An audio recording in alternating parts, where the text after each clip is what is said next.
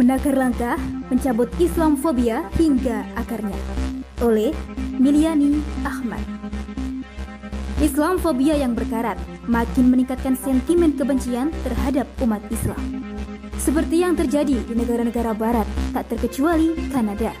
Baru-baru ini di negara tersebut, Islamfobia telah merenggut nyawa empat umat Islam. Hal itu terjadi ketika seorang pengemudi yang secara sengaja menabrakkan mobilnya terhadap satu keluarga muslim yang hendak menyeberang jalan. Disinyalir, serangan dan pembunuhan tersebut sudah direncanakan dari semula. Pengemudi dikabarkan memakai rompi pelindung saat akan melancarkan aksinya. Alasan utama pelaku melakukan penyerangan tersebut lebih dimotori karena mereka adalah muslim. Tak hanya itu, Kejadian penyerangan ini terjadi kala sentimen anti-Islam semakin merebak di provinsi-provinsi yang ada di seluruh Kanada.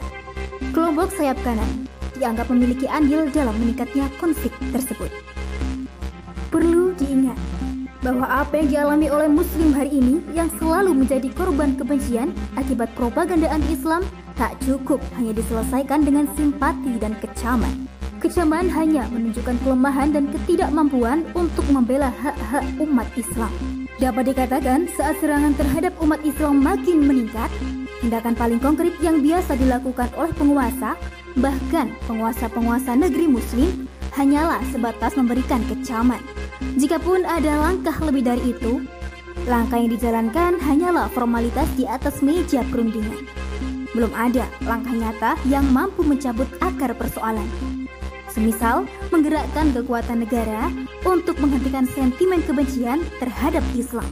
Sementara itu, di sisi lain, narasi kebencian terhadap Islam terus saja dibangun oleh kelompok-kelompok bahkan negara melalui berbagai sarana, tak terkecuali media massa.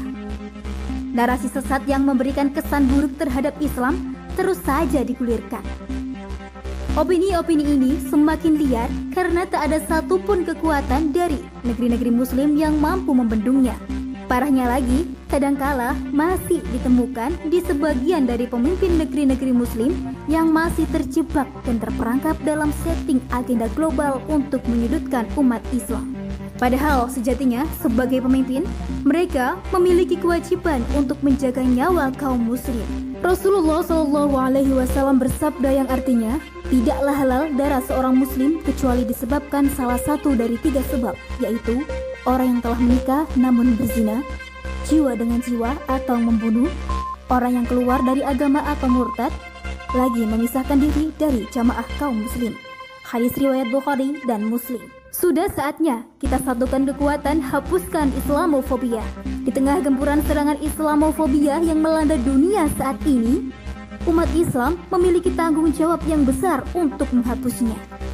Hanya saja berharap pada organisasi-organisasi global seperti PBB, OKI, ASEAN, dan organisasi sejenis lainnya tak akan mampu menyelesaikan masalah. Sebab selama ini organisasi tersebut selalu berada di ketiak kepentingan negara-negara besar. Sebut saja Amerika. Maka dengan cara yang amat picik, Amerika berhasil menjadi induk semang lahirnya kebencian global terhadap Islam. Melalui kekuasaan dan gurita hegemoninya, Amerika mampu menyetir dunia dengan segala ambisinya. Perang melawan terorisme yang dijajakannya ke seluruh muka bumi telah terbukti menjadi senjata ampuh bagi Amerika untuk menghujam hasrat keratusannya. Dalam keadaan ini, hal yang harus diupayakan di antaranya yaitu Pertama, Umat Islam memahami bahwa Islamofobia yang menyerang tubuh kaum muslim merupakan sebuah serangan yang lahir dari lahim sekulerisme.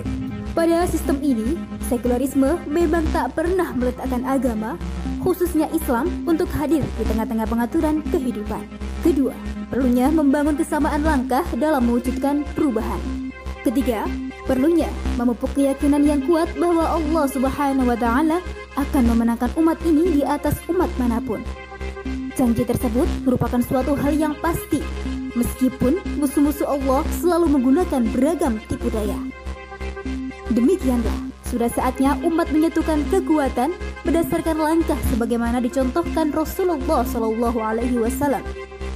Berjuanglah untuk Islam semata, agar kemuliaan Islam dan kaum muslim bisa ditegakkan. Allahu Akbar. Wallahu alam bisawab.